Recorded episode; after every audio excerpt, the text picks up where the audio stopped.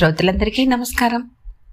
నీతి శతకములలో కాలమును బట్టి గుణమును బట్టి అగ్రగణ్యమైనదిగా సుమతి శతకాన్ని చెప్తుంటాం ఈ శతకంలో ఒకటి రెండు పద్యాలైన రాని తెలుగువారు ఉండనే ఉండరు. తెలుగునాట విశేష ప్రచారం పొందిన ఈ శతకమును రచించింది బద్దెన అనే మారు పేరు గల భద్రభూపాలుడు. ఇతడు క్రీస్తు శకం పదమూడవ శతాబ్దికి చెందినవాడు తిక్కన సమకాలికుడు. కమలాసన కవి చతుర్ముఖ బిరుదాంకితుడు. చోడవంశీయుడు కాకతి రుద్రమదేవి సామంతుడు. ఇతడు నీతి శాస్త్ర ముక్తావళి అనే మరొక గ్రంథాన్ని కూడా రచించారు.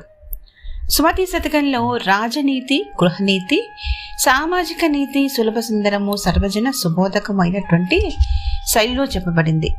సుమతి శతకంలోని పద్యాలు పదబంధాలు ఉపమానాలు లోకోక్తులు పలుకుబళ్ళు సామాన్య జనుల నాలుకలపైన ఎప్పుడూ నాట్యం చేస్తూ ఉంటాయి. గంభీరమైన సత్యాలను సులభ సుందర శైలిలో చెప్పటం వల్ల సుమతి శతకం తెలుగు శతక సాహిత్యంలో చిరస్థాయిగా నిలిచిపోయింది. శతకంలలో సుమతి శతకము తెలుగు వారికి ఇలవేల్పు లాంటిది. భాషా సాహిత్యములకు శైలికి నడకకు శబ్ద అలంకారములకు రీతి తత్వబోధనకు బోధన విధానాలకు ప్రతీకగా నిలుస్తుంది ఈ సుమతి శతకము. ఇది రచనాకర్త అయినటువంటి కె. గోపాలకృష్ణారావు గారి మాటల ద్వారా మనం తెలుసుకున్నటువంటి అక్షర సత్యాలు. సుమతి శతకంలోని పద్యాలన్నీ కూడా చాలా సరళంగా సులభగ్రాహ్యంగా వింటనే విన్న వెంటనే శ్రావ్యకరంగా మనకి గోచరిస్తూ ఉంటాయి.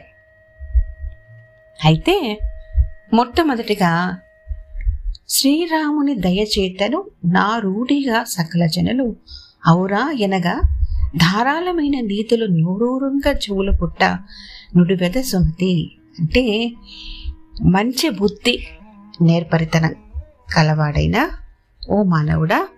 శ్రీరామచంద్రుని యొక్క కృపచేత జనులందరూ కూడా ఆశ్చర్యపడినట్లు ప్రసిద్ధమైన ధారాళమైన నీతులను వినువారికి నోరూరినట్లు రుచులు పుట్టినట్లు ఆసక్తికరముగా చెప్తాను అని మనకి విన్నవిస్తున్నారు.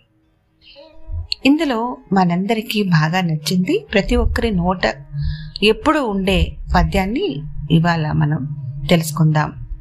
అక్కరికురాని చుట్టము మ్రొక్కిన వరమీయని వేలుపు మోహరమునద నెక్కిన మారని గుర్రము క్రక్కున విడువగలియు కదరా సుమతి.